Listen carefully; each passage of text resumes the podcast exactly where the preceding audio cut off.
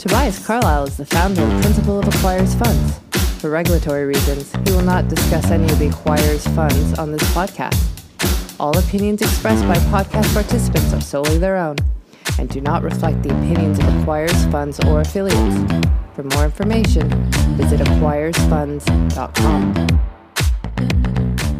Hey, it's Tobias here. If you want to learn a little bit about my firm or see my portfolio, head on over to acquirersfunds.com.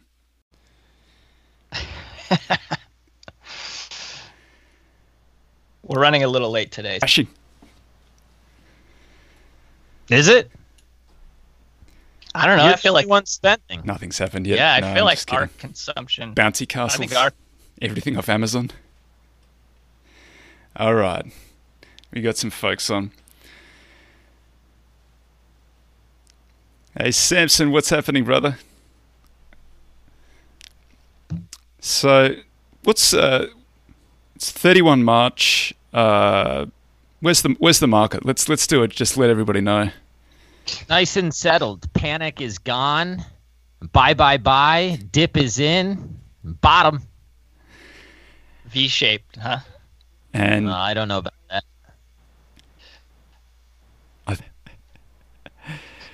What's ironic is no one likes it for all the reasons why it makes sense. that's right. That's the part that's really confusing to me. It it is bread. Get that bread. All right. I think it's Jake. Is it your your turn to do the your turn to do the intro? Yeah, let's do it. So, welcome back to Value After Hours, uh, V-shaped recovery edition. Yeah. Apparently, uh, what, uh, Bill? What are you going to be talking about on our segment today? Uh, I'm going to be talking about uh, Restoration Hardware's call. It was super candid and very off the cuff. Probably 90 minutes of somebody talking about how they're thinking about uh, what's going on, and it was all Q and A. So I would recommend it as a listen, regardless of whether or not people are interested in the stock. Toby. I've been t- trying to work out what the consensus is. The consensus is that the consensus is that the market's going down and coming back up, which means that's not going to happen. That it's it's way it's really really confusing. I'll I'll get into it in in a moment. Good. I'm confused already, and uh, I'm going to be debuting a brand new metric for everybody. So let's uh, let's jump into it right after this. So I've, uh, what I'm doing now is I'm putting the music at the very start. So if you're listening at home, you'll have already heard that awesome intro. But people who are doing it live, I haven't worked out how to do that yet. Sorry. Dude, as long as the outro is still good, that's all anyone really Oh, yeah, I listens forgot, for I forgot anyway. the outro. I've got to put that in there. Speaking of which, let's give Jake a quick shout out for a big appearance on the Investors podcast. However, I take a little bit. Nothing that comes before the butt bit, is. Uh, Yeah. Yeah, I, I'm not sure that that's the big league, sir. This is a league. oh yeah, I saw that too. I saw that too. I mean, you know, it's one thing to shit all over your own podcast, but now you got co-hosts. To be fair, the Investors Podcast is like the fifth biggest business podcast around, and and the other ones ahead of it are like famous people. So give them give those guys credit. to be fair again, sir, Albert Pujols was something cool when the Angels signed him, but Mike Trout's coming up. We are Mike Trout. Baseball references, Matt, right. lost on me. Yeah, that's fair. Basically, one's old and tired, and we're coming for you. No, I'm kidding. You guys do a good job. they do a really good job, and their their production capabilities are are a little above ours at this this stage of the game. Uh, were you live when you yeah, mate, recorded? we're going live here. I know live for the people. All right. Uh, who wants to go first? Who wants to take the pain today? Jake does. I nominate Bill. I'm fine to talk. Um, I thought uh, Restoration Hardware. I was just saying. I listened to the call yesterday. It was it was just a really interesting call of uh, the way that they do it. It's it's all Q and A, so you don't have any of the prepared remarks. And Gary Friedman, the CEO, is uh, somebody that I've sort of gone back and forth on. I didn't trust him at first, and then I, I mean, he has done everything that he said he would do. So at some point, your execution matters. Um, they've got themselves in a bit of a debt situation that I am confused on. Their 10K today says that they have to settle in cash if their stock price is under 118. Uh, I was reading the actual indenture and never saw that provision. So if anybody listening can point exactly to where that language stems from, I'd be greatly appreciative. But um, anyway, it's it's just interesting. It was an interesting call listening to a guy that's in the retail business. He basically laid out the short thesis for all of the apparel retailers and whatnot. I mean, he's like, you know, walk through any of these displays that have any Easter related anything or any spring color or anything like that, those companies are just screwed. Like, what do you? You're gonna have to liquidate that inventory for almost nothing. Um, and who who who is kind of hit by that stuff? The oh, spring dude, stuff. like Macy's furloughed Nordstrom. practically their entire. Uh, yeah, Nordstrom. I mean, Nordstrom's got a little bit better online presence, but I think they're screwed too. so I, w- I mean, I was long that. just hammered through this stuff, of course, unless they're because Amazon all your- again. That's right, because all your seasonal, um, Hey. you know, traffic is basically gone. Got to give a shout out to Striker six seven seven. Wife is in labour. Good luck, brother. Oh yeah, thanks for tuning in, making room for the important stuff in life. I appreciate that. um, Maybe they might want to get out in front of this and uh, roll out their all black colors for for dark days ahead. Maybe. maybe I, you're a little too pessimistic, man. We're gonna be out of this.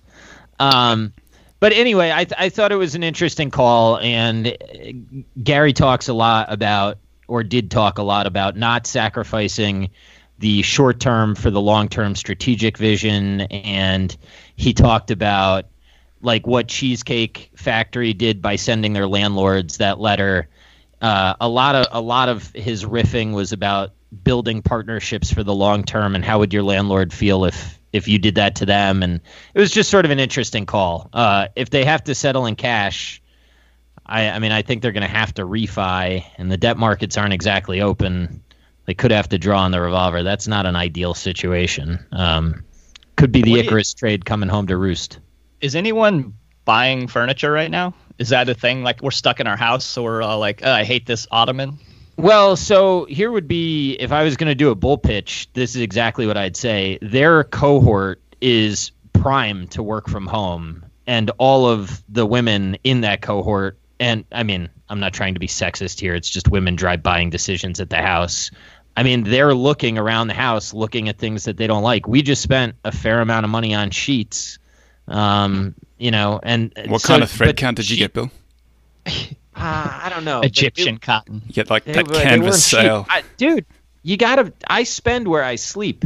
That's a lot of your spe- That like a lot of time. You got to get. you Ah. also got to get a second couch now because you got the work couch and you got your your TV couch. So Well, that's so honestly, right? Like your kids are beating the shit out of your house right now because they're not at school. So I actually don't think it's that crazy to think that some of people's budget goes into the home. Now, you know, will it save a company? That's a bit of a stretch, but I don't think it's crazy. what do you think? Is anyone buying clothes right now too? Like I'm wearing the same sweatpants pretty much every day. Like if you're not dressing up for other people now, Brent Yeah, Beshore no, had a good comment to that effect. He was he, he was like, "Is it Zoom leisure or or you know what, what do you call it?" But I, I was like, "That's kind of leisure for Americans. leisure." Apologies. You, you, No, it's okay. Leisure sounds much better. you totally derailed me. But the point is that you only need you only need a shirt now with a tie. Like you don't need it's pants optional.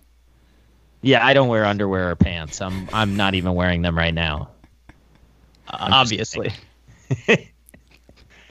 So yeah, no, I think spending's collapsed. I mean, you know, that's that's the. Uh, I, I think it's going to be interesting to see how uh, debt and landlords and equity uh, sort of interact through this because you could have a. I mean, you could say, well, debt can foreclose on all these businesses.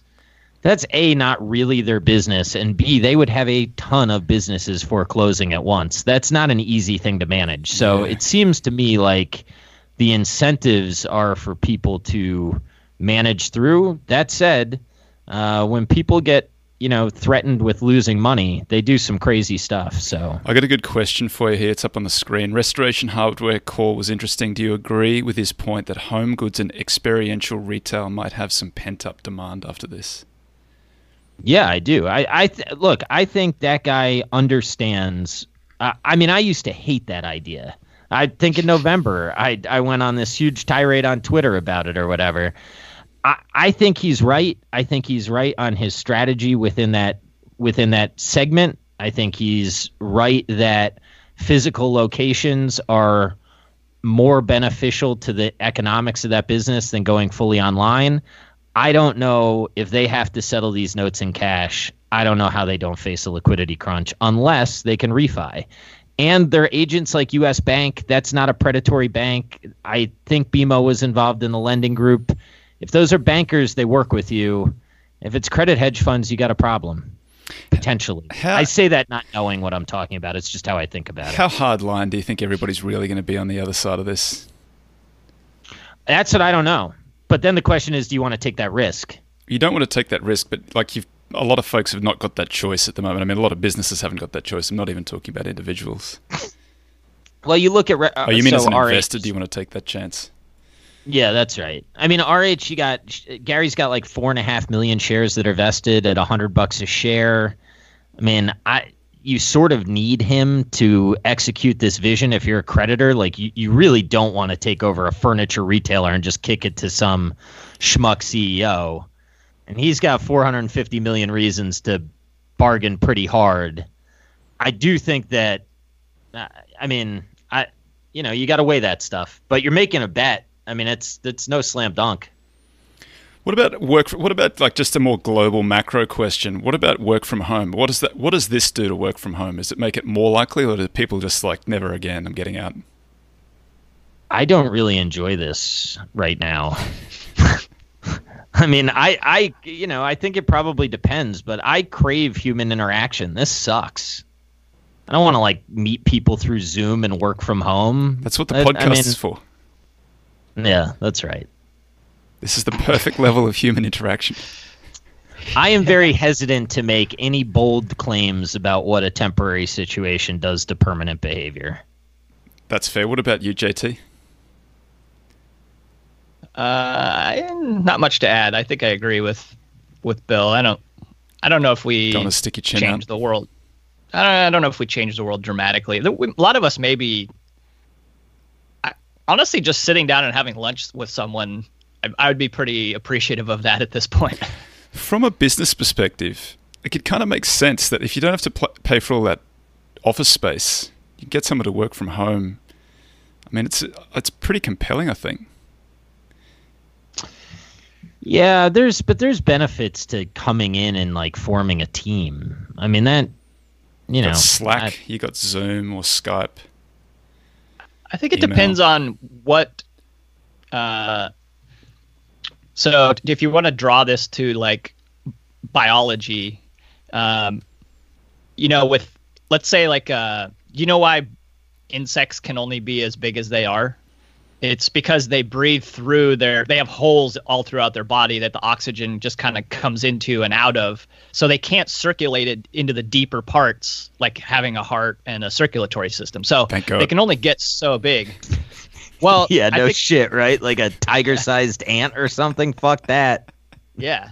So if you have, uh, let's let's draw then back to the business side. If you have a, uh, if information is sort of the oxygen of the of a business, you can't get as rapid of of information flow and all the subtle non-verbal communication that happens in person. I, I think there's still I'll buy that. There's still limits to work from home. Well, what about like an infrequent get together? Like you come in for lunch once a week or something like that. You work from work once a week. I think it, I think it's more probable that you're at work three days a week and home two or something like that. I don't I don't think that work is going to go away. I do think that bosses will be more amenable to hey, can I work from home this day a week or something? It's slightly better, but um, like I, I think getting together as a group is still important and um, I think it was fully synergized on the Twitter machine. It could have been pref shares. Uh, one of them was like, you know, the the point of going to a meeting, right? Like everybody's saying business travel's done. People don't go to business travel because they think it's going to be fun. They do it to show seriousness in the deal. And I thought that that's pretty true. Right? It's also pretty I mean, fun. Yeah, well, you don't want to tell your wife that. Don't tell but, my wife that. Shut up, no. Toby. So I thought this was interesting. This is from the guy that started uh, Skift. He said this is a, Twitter thread. He goes, "There's a mass delusion in the travel industry about recovery." Um, let's see if my linkedin posts youtube videos etc are correct uh, people are expecting like a v-shaped recovery there's no v-shaped recovery waiting at the end of this we don't even know what the end is or what will look like for now an l-shaped recovery awaits the luxury of elective travel will have to wait years maybe a decade to come back to pre-covid form if at all. I feel like that's a bit of uh, like ringing the alarm bell prematurely but dude runs a i mean he runs a travel based website so uh, that's his take. It's who knows? Stoic i think anyone, about the worst case scenario. Yeah well anyone that says that they know is full of shit so there's a there's a cool question here. We were kind of kicking it around a little bit before we came on. What do you think about Contango and buying tankers to play it? Most of them are still selling below book. Jake went into the Jake tricks just as uh, that question came in. Jake's going to empty out his pool and fill it up with oil. I feel like uh, yeah, for whatever is it uh, four dollars a a barrel right now in a lot of places. It might. How do we how do we arbitrage that one? Because that feels like it's kind of too low, doesn't it? I mean, just imagine the amazing thing that uh, even a gallon of gasoline does for you, like allowing you to travel 30 or 40 miles, or like to actually move something that far or or I mean it's it's actually one of the wonders of the world for us. So the fact that it's cheaper than a gallon of milk right now is is kind of surprising to me. Yeah. That's weird because I thought that it killed all of society and was going to be our doom. Here, here we are saying that uh, gas is actually necessary and maybe a net benefit. Well, Odd. It's it's in it's still like a it, it's still like a top shelf uh, booze in, in California, it's still three bucks something at the at the pump. Yeah. I know a lot of people like the tankers. I don't love saying this name because it's pretty illiquid, but I've been looking at TGS and OPEC quite a bit. Uh, if anybody knows anything about that, hit me up on the Twitter machine because I'm interested in doing some more work there. But I, uh, I think there's ways to play oil. Jake, uh, do you want to do uh, your your the Taylor rule, the new Taylor rule? it's not. That's not the name. The uh, the name of this new metric is the grain of salt index, and uh, probably should give a shout out to Ian Cassel because I'm sure that he's already thought about this one a million times given his approach. But where this came from was I noticed uh, in one of the positions that I own that's very speaking of illiquidity, it moved. Uh, it changed market cap by sixty million dollars based on the most recent tick for that day. And then on that was the volume that, that dictated that was $1,400 worth of transactions. So if you imagine the change in market cap divided by the dollar volume, that gives you an idea of what the grain of salt index is. And the idea is like we're we're taking every single market price with a grain of salt. So the bigger this number, the more that you should probably take it with a grain of salt. So in this instance, for the the the thing that I was in, one dollar of volume drove forty three thousand dollars worth of of market cap change. That seems a little bit weird to me. Um, so I don't know if anyone else can come up with a higher number than that one, uh, but I'm sure that there are some illiquid thing out there that's changed even crazier than that. But it's kind of a fun thing to think about of how how much should I be taking every up or down tick with a with a grain of salt. It is funny though, isn't it, that there are a lot of companies out there, and particularly in crashes, you see not you know often there's a lot of volume in a crash so i'm not necessarily talking about that but often there are companies that are taken down on not much volume and like the very vast majority of shareholders aren't going to sell anywhere near that that's why illiquidity is such a great you know metric even though it doesn't really make much sense. Just illiquidity in and of itself is actually a driver, is a reasonable predictor of returns. You know, in just about everything, housing. Like if you look at, you can go and look at housing indexes at the bottom. There's no liquidity. Nobody wants to sell their house when they know that it's way undervalued. They're, the only reason they're selling is because they're forced sellers. They've either got to move for work or they're unfortunately losing their house. Yeah, Bill, what do you think? You got any of those uh, high grain of salt indexes in your? I th- I just think if you're looking at something that's that's thinly traded, be careful about. You know, I mean, you you can afford to have your price out there and just throw your bid and and wait for somebody to come ping it. And you know, if you're used to getting filled quickly and you start to go into the smaller names, get ready to not get filled right away, and it's totally normal. And sometimes you got to wait for a long time.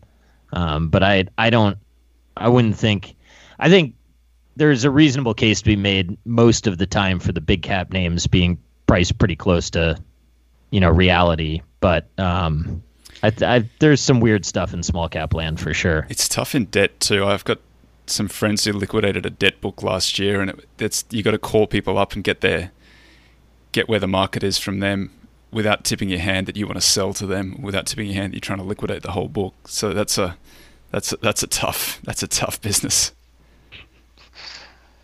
Yeah, you need. I mean, that's where like a real market maker actually is worth their salt, right? Uh, finding blocks and placing them and whatnot. Do we still have those? I thought it was all machines now. I think I think in some things. There, yeah, there are definitely market makers in ETFs. There are multiple market makers in lead, in, in ETFs. There are leads and there are others. I don't know if it's. I, I assume it's all automated. I assume they just put a a bid and an ask around where they think the NAV is and just trades around there. I mean, what's been interesting to watch in some of like the smaller names that I just sort of look at is like some of these things are just appear at least to be like truly orphaned. Uh, and I mean, like people just don't want to touch them. So if you can get a capital allocator that actually understands what the heck they're doing, that can turn out pretty well.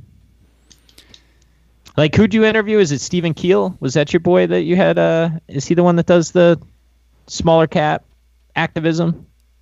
Yeah. Balance sheet to income statement. Yeah, that's Steve. He he he gets yeah. control of. Uh, we got control of a smaller, of a smaller enterprise, and he's just working that one out. That's what he does, though. Yeah, balance sheet to income statement. Yeah. Shout out to Steve. Hope one you're one 10. of the ten. Hope so. You got any more comments on that one? I've got there's an interesting comment up on the screen. End of last year, every time the market was making all-time highs on trade, talks going well was on minimal volume. Hmm. That's one yeah, of uh, Eric Balchunas got this. I call it the Balchunas indicator. Uh, he talks about it's not a real sell-off until you get a big spike in volume, and I think he says that like sixty. I might get this wrong. Sixty million shares, maybe sixty billion dollars. I don't know. It's one of those two. It's like the once it gets over that level, then you know it's a real sell-off, and that was what he used that in 2018. He was saying there's not enough volume going through for this to be the real thing, and then this time around he was calling it saying this is a there's a lot of volume going through. Here, this is like going through SPY. Sorry, he was talking about the ETF, and it looked like the real thing. Yeah, I wonder if, uh, wonder how the indexation of the world changes this a little bit. You know, if if maybe it's more of a uh, nothing happening, and then all of a sudden everyone wants to sell at one time. Like they all kind of capitulate around each other more than when it was a little bit more independent thinking around it. I don't know. What do you make of all of that? The index is not rebalancing. What's that about? I don't know. I've what are you talking about? Let's let's take a step back since I'm a noob when it comes to rebalancing. So I got to tell you, I read some articles yesterday, and it was like repo. I was just like, I've got no idea what's going on here. So I, from what I can understand, there are some big pension funds, and I think some of the indexes delayed rebalancing. So it was the coming up on the end of the month. You're supposed to rebalance if you've got a monthly rebal or it was the end of quarter two, so there's a lot of quarterly rebalancing going on. For some reason, they delayed the rebalance. I, and I read the articles. I frankly don't understand it.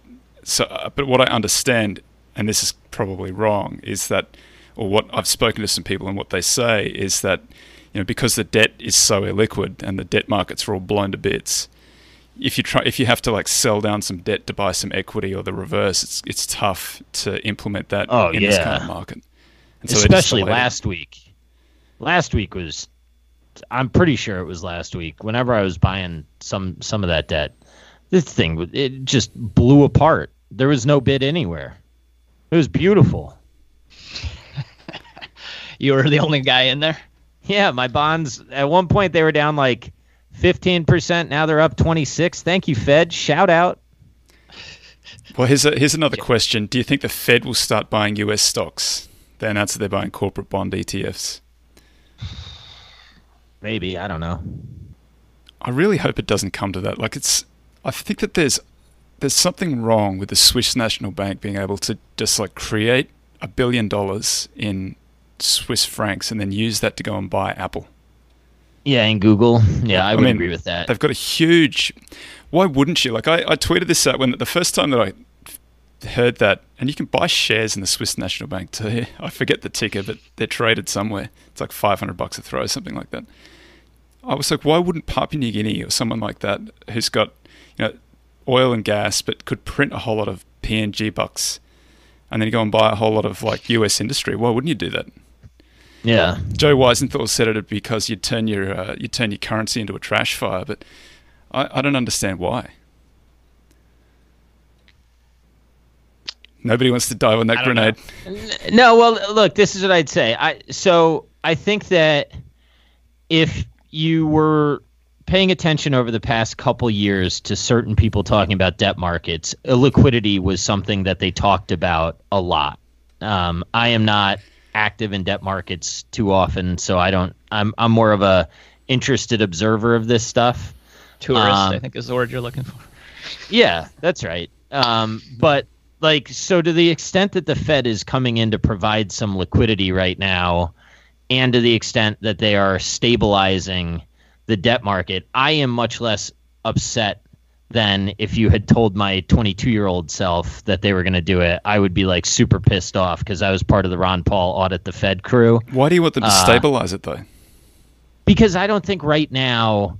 I, I don't look these people that are like oh just just have the airlines go bankrupt and like that's the equity risk okay like that's fine the other side of that is you got over 700,000 union jobs that are going to get fucked if you do that. And it's happened before. So, if you're stabilizing liquidity for a temporary event and the balance sheet's going to be impaired anyway and you're going to get paid back, I don't find it that offensive. But aren't we talking about two different things here? We're talking about the Federal Probably. Reserve diving in and buying equities on one hand. Yeah. And then on the other hand, we're talking about I mean the Federal Reserve buying corporate debt, like that, that's a, that's a, that's still a very long bow from my perspective. Surely, if we want to stabilize an industry, isn't that the role of elected officials rather than the Fed?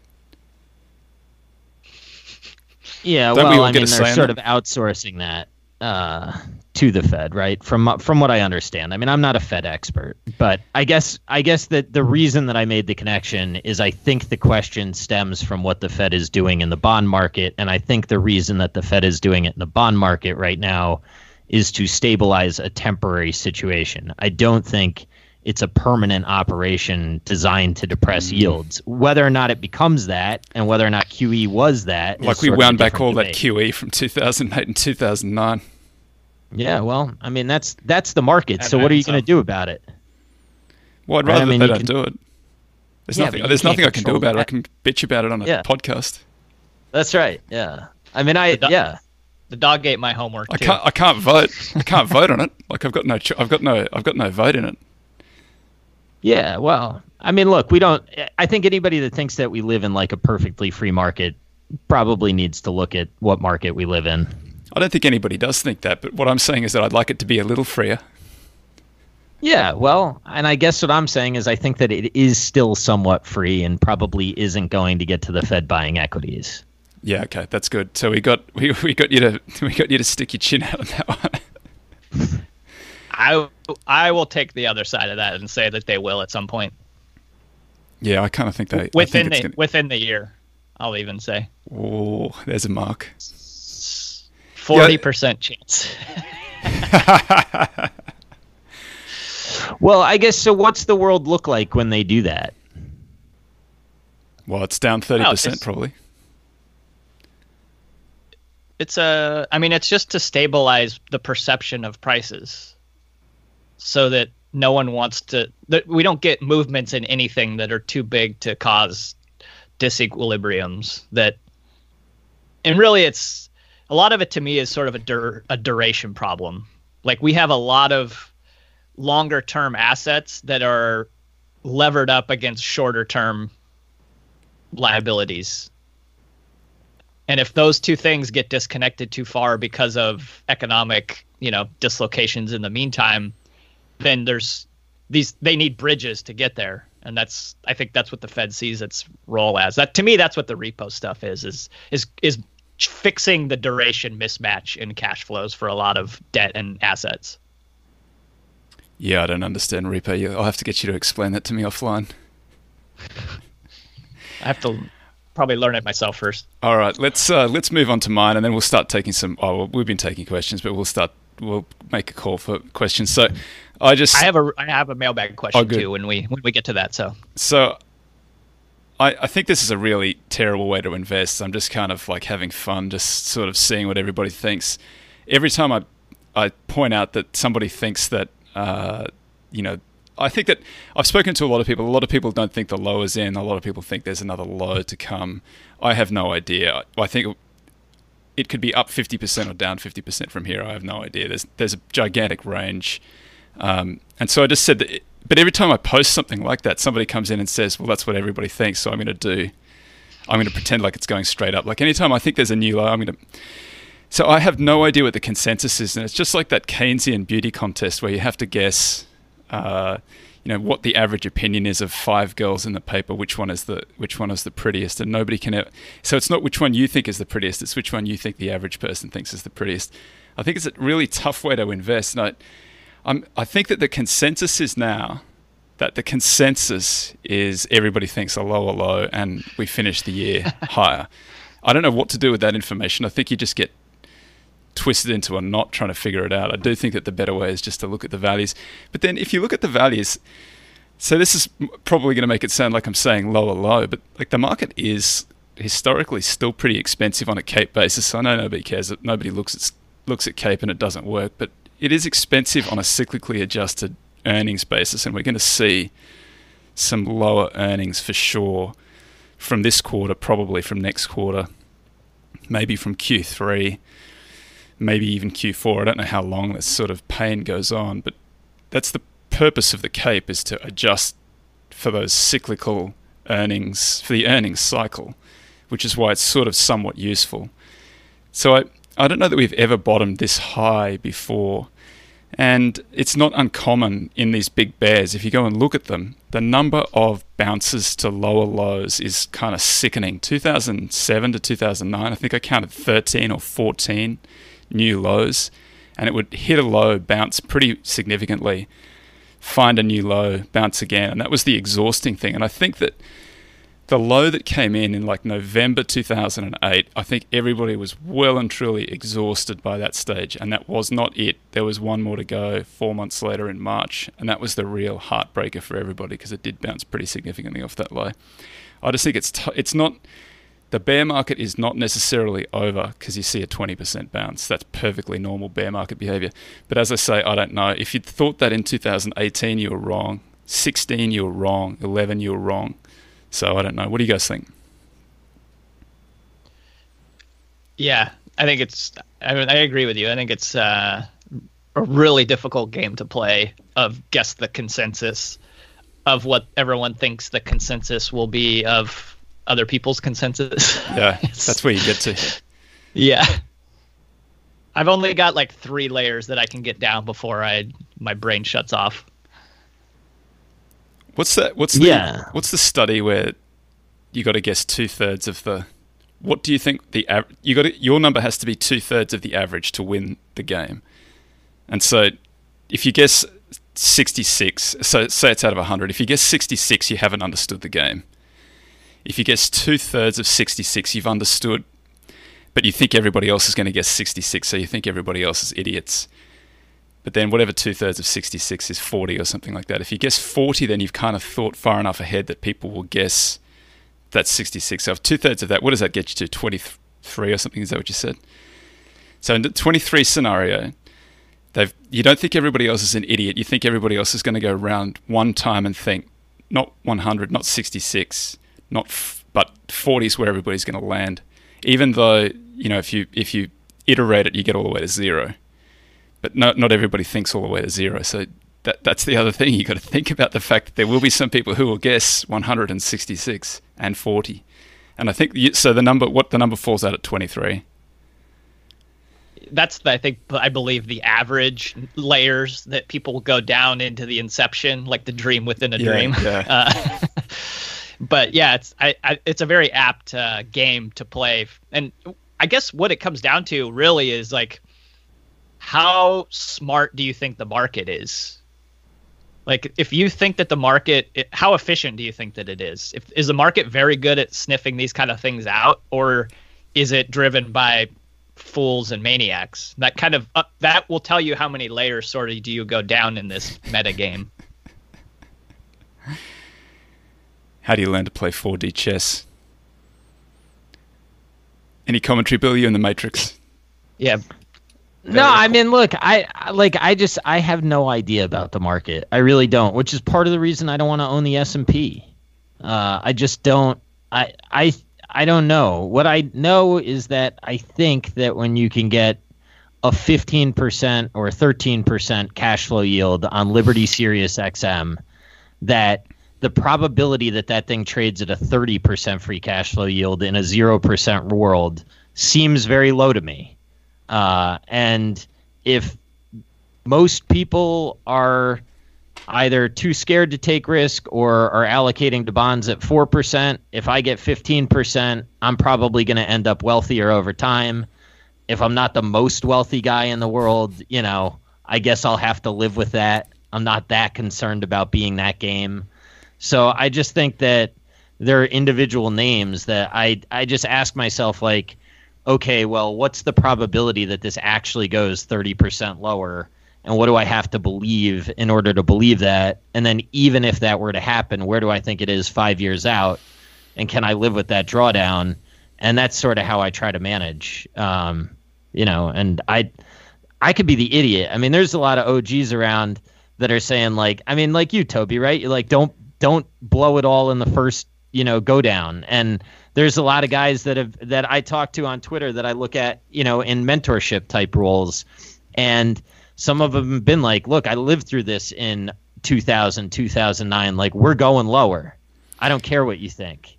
Well, I don't know that that's happening. I, am not. I'm not. I, I, think that there's. I think that there's probably more risk of that happening than the market seems to be pricing right now. But like you, I'm not. I'm not buying. I didn't mean to put words in your mouth there. I'm. I, am i am more. I'm just thinking like from the market standpoint because people are making that claim. I, ironically, in a world where you're paying really high multiples. Uh, now, this obviously rests on the presumption that there is a return to this this multiple environment, which may be a flawed presumption. But the near term cash flows just don't matter that much to the terminal value because so much is in the terminal value. So it's weird. And like when we talk about CAPE and stuff, I, I just think that I think dismissing it is really foolish, but I also think that not recognizing that there are much better businesses like what happened and a lot of the reason our supply chain is so messed up right now is like we outsourced a lot of those really shitty businesses and kept a lot of the asset light stuff. Um, so that's worth more uh, on a multiple basis. Now, is it sustainable and anti fragile? That's sort of a different conversation. But that's that's how I sort of think about it. Yeah, so I mean, that's I'm trying to buy individual names here and shorten individual names as well, but that doesn't make for a very good podcast. Yeah, that's fair. that's fair. I want to argue. Like, the reason I like arguing about the market is because it, it, doesn't impact anything I do one way or the other. So I just, I, I, I just, it's just sport. It's just speculation.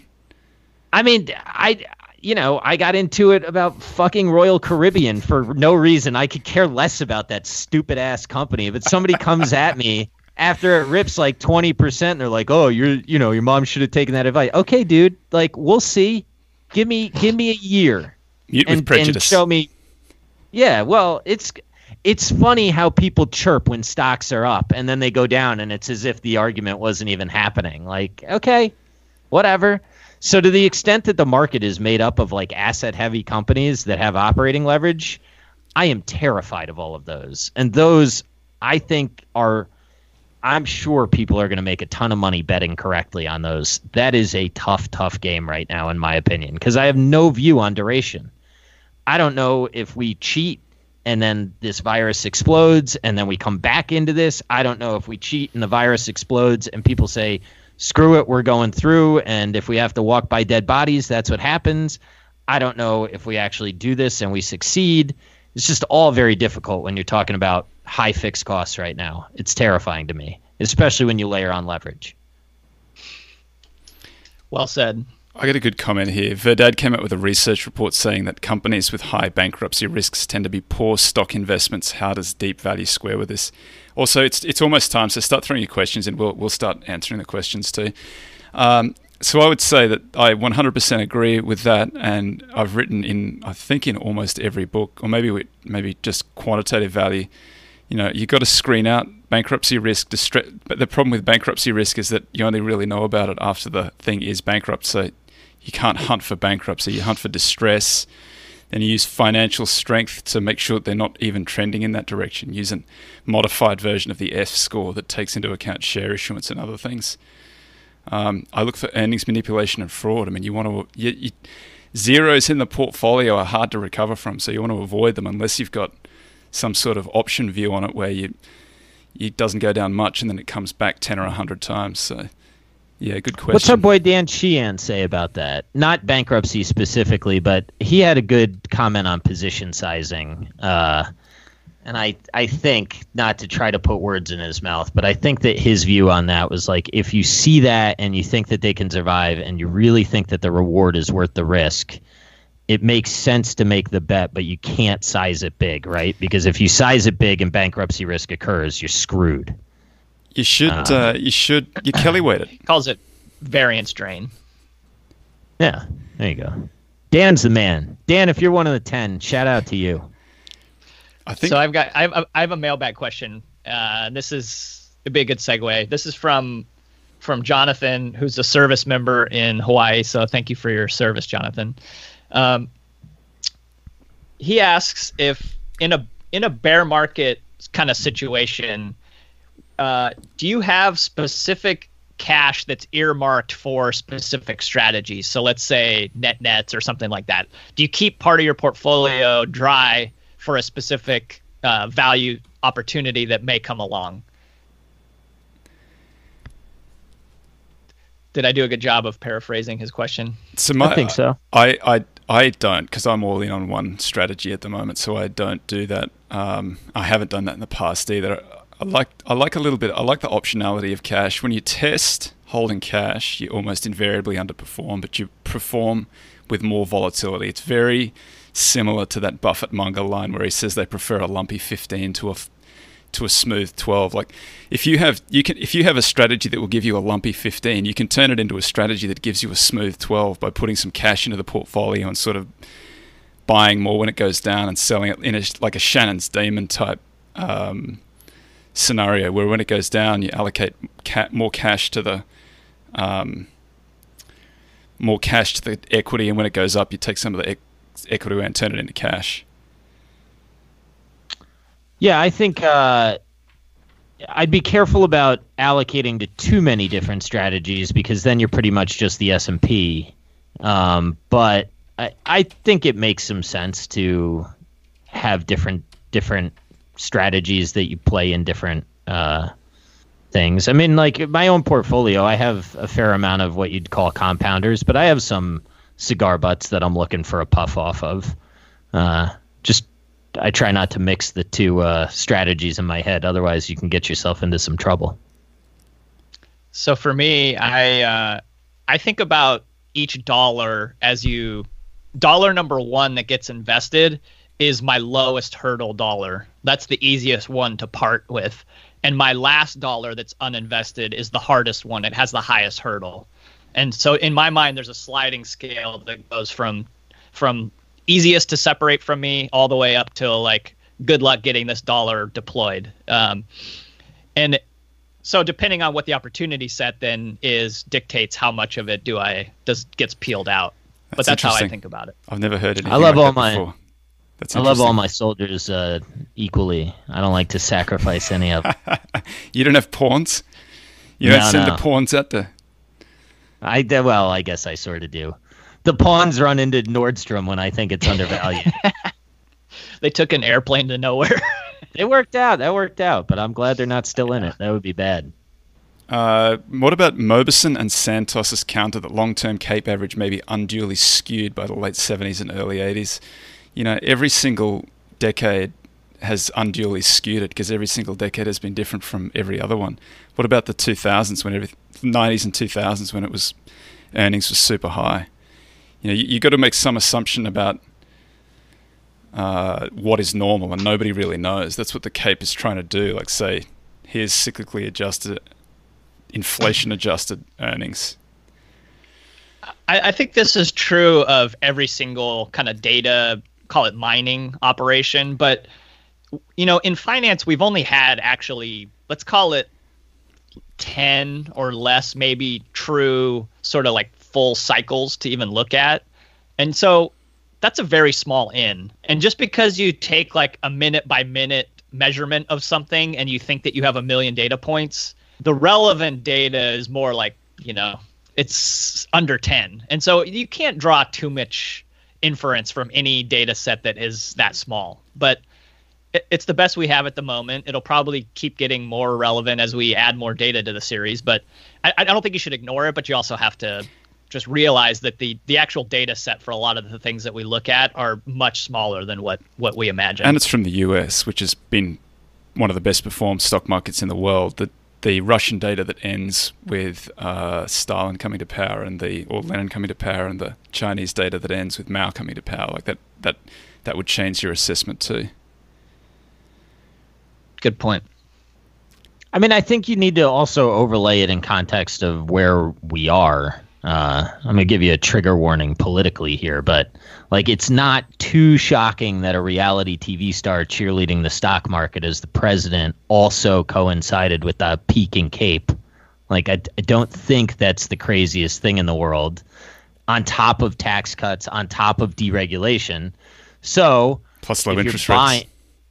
Yeah. yeah, so if so if you're buying into that environment, I think you have to ask yourself, given what I know about what's going on around me, uh, what is the likelihood that people are being conservative in their underwriting? Now, I think underwriting has come in a little bit. I do think a lot of people are expecting a much more rapid recovery in the economy than I am comfortable underwriting. That said, I still think that there's a lot of value out there in certain places. Here's a fun here's a fun game to imagine if you want to Sorry think if about I upset consensus. anyone. I don't think you did.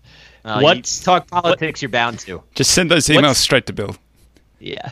To What be is- fair, I'm not advocating a lot of the left either. I, this bad situation all around. What is the cape ratio of the market in the movie Idiocracy? Do people know how to buy stocks in that? Sure, there's yeah, they're all indexed. No, dude, they're, They're on all Robinhood trading. trading. They're Yeah, they're Robinhood trading trading. something on Robinhood.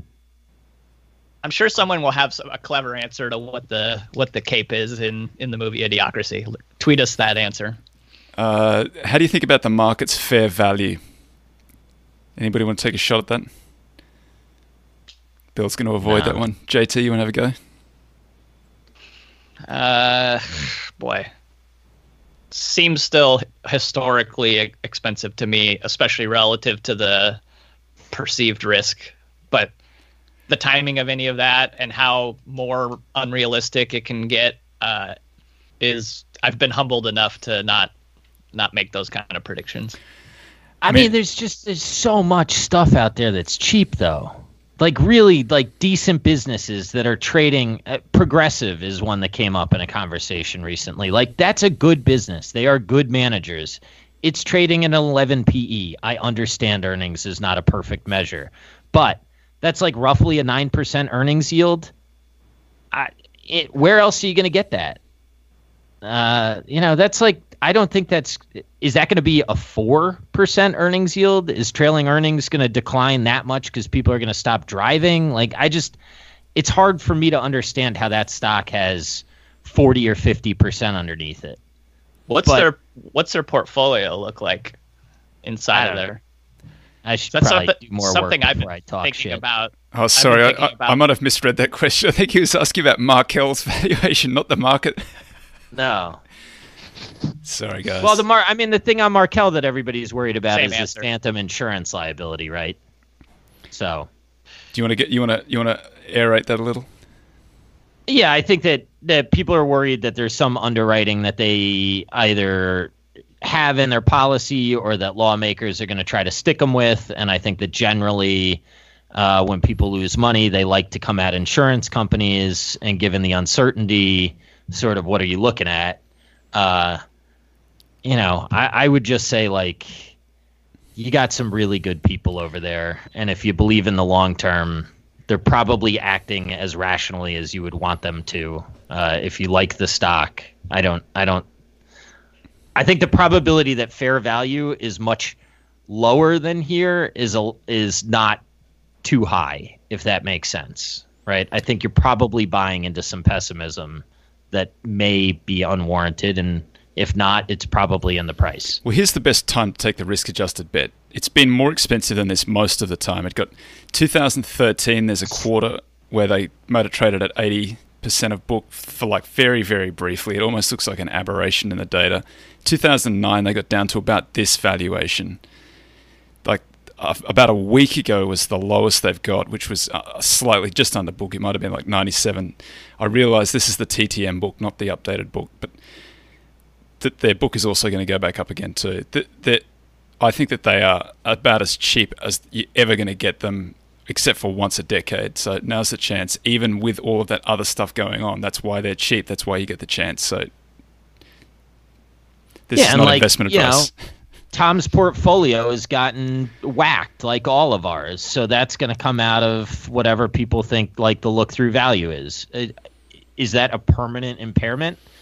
He's going to be buying shares today. He's going to be buying shares tomorrow, and he's going to be buying shares the next day. I think if you're long term bullish on America, it's not the worst bet to make.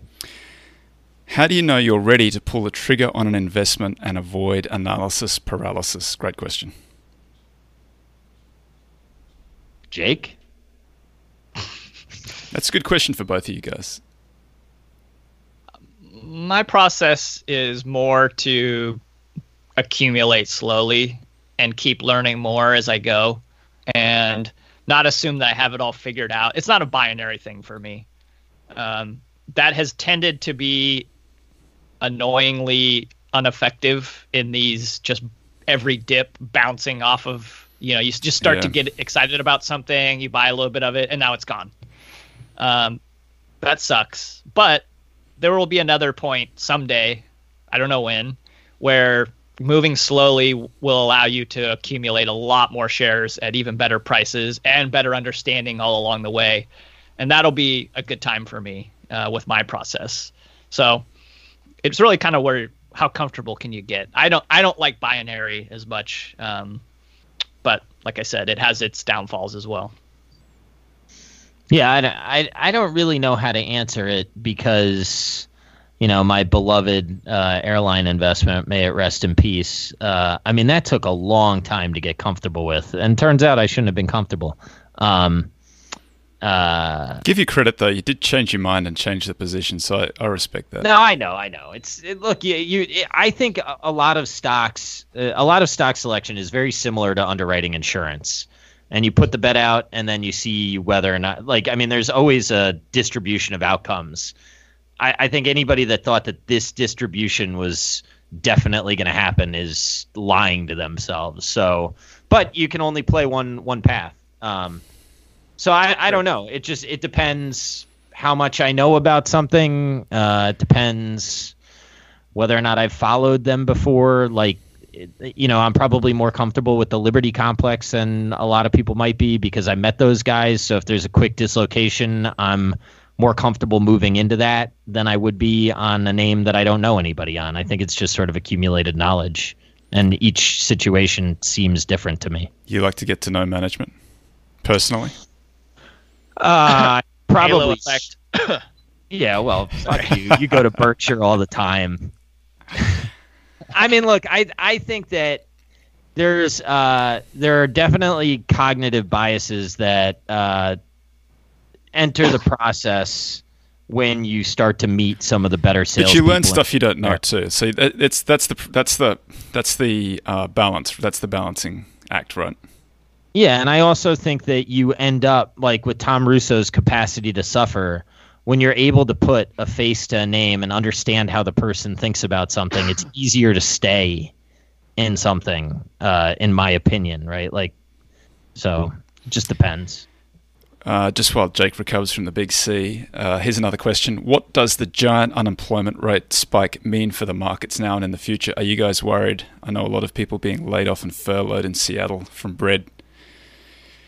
Yeah, that is Bullish. absolutely terrifying for me. Yeah, I'm, I'm a, the bounce, like, the stock market loves it, but yeah, it's there's I think there's genuine underlying damage to businesses and to individuals, and I think that that takes time to repair. Um, so I don't know that there's going to be a lot of growth for a while. I think that probably we're going to be doing a lot of repairing from a lower base. I don't. Um, I don't feel particularly good about that for the next few quarters, but I, I honestly don't know, and I'm, I probably tend to being a little bit more pessimistic than than folks. Best way I know how to answer this is to, like how my money is expressed. I am in big for the most part. I'm in a couple small things, but most of what I'm in is big. And the fundamental reason is I think that this is going to undo a lot of the progress that was made on small versus big, wealthy versus poor, all that stuff. I think is going to get blown out of the water. And I think that it's uh, it's a terrible, terrible shame that the people and businesses that were struggling to make it are going to be the ones that are hurt the most here. And uh, whether or not, you know, it's restoration hardware's core consumer can work from home and collect their check and be fine, and the waitress can't, or whether it's, you know, uh, some big exploration and production oil company can actually survive this and all the small guys get obliterated. I don't really know, but I, I, I think that access to capital is going to determine competitive position in 12 months. And I think Big gets a lot more access to capital, unfortunately. I hope I'm wrong, but I don't think I am. I would be curious to see a study of 2015 to 2020 lobbying dollars correlated to future returns of 2020 to 2025. There's big ROI on that money. That's the uh, that's the it's best. It's huge. That's the best I actually money. did this yeah. I did this one time, yeah, with TARP. Uh, and I, I just looked at, okay, let's, it was very simple, but, you know, who got most of the money and then how much did they spend in lobbying efforts? And the returns were just as, like sickeningly astronomical. I can't remember what the exact numbers were, but it was like, I don't know, thousand baggers more, like 10,000. I mean, it was. That's what you want out of your capital allocation. Yeah, that lobbying money's that's the big return money. So last question. First thing I look at is usually the long range charts. Do you find this useful or is it a bad practice as a value investor? So I don't use it at all in my process. I'll say that. But I would be lying if I said to you that I didn't pull it up, pull up some ratios and look at the price earnings, price book, price to cash flow, just to get an idea how close I'm buying to their low in terms of those. I do that all the time. Uh, it doesn't factor into my process, but yeah, I'm guilty of it. But not not the not the price returns. I don't care about those. Yeah, I mean, I like that too. Where um, Guru Focus, shout out to them, have this cool little thing where it'll it'll show the the price to book or price to earnings or whatever metric, and then the highest it's ever been, and then the lowest it's ever been. So you have these like bands, and you can see kind of where has it traded within the bands of highest versus lowest and I'm guilty of that anchoring bias of wanting to look for ones that are down at the bottom of their, you know, lowest book band. Well, I think it sort of depends too on the company. Like uh, this one crappy company that I follow for no darn reason. Uh, I mean, no, yeah. it's not. It's a stupid intrepid potash. I should just stop looking at it. Uh, it's like this junior freaking potash miner in New Mexico. I don't even know why I care about them.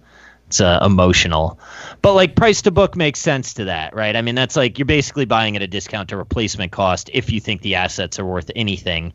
Um, I, I look at um, uh, the relative valuation over history as to where where the assets traded and try to figure out like whether or not there's a reason that it's changed or if it's temporary or if the group has changed. I like to look at how comps have traded.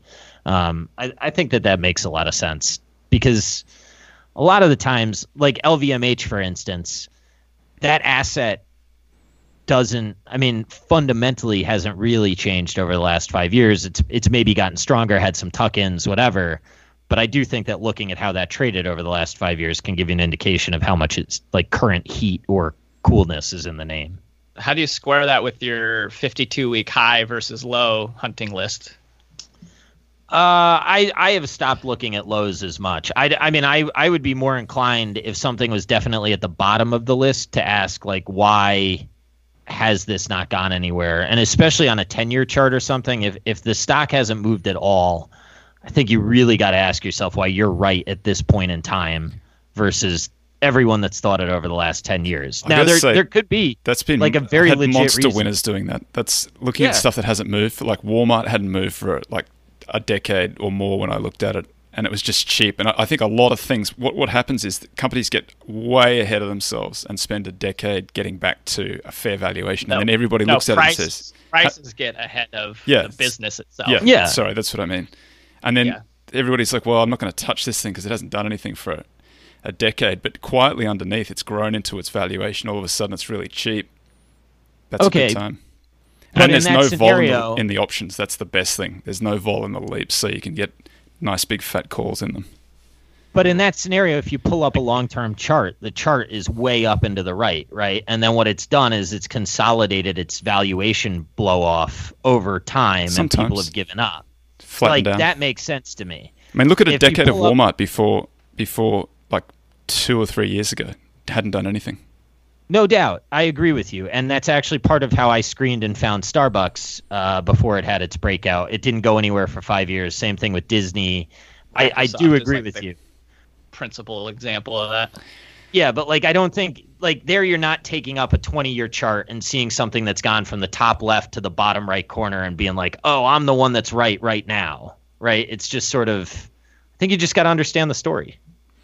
Fellas, we're the only ones left. It's, nah. it's time. All right. Thanks for dialing Ouch. in, everybody. We'll uh, we'll see, see you next week. week. Stay safe. Stay well. Stay quarantined. The uh, the panic is subsided. Nobody wants to stay anymore.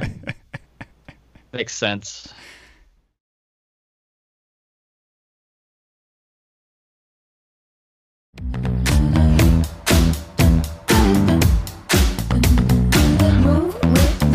Shake it up, stop when the clock hits 13. Sing one, two, three, four. Cause, cause, cause.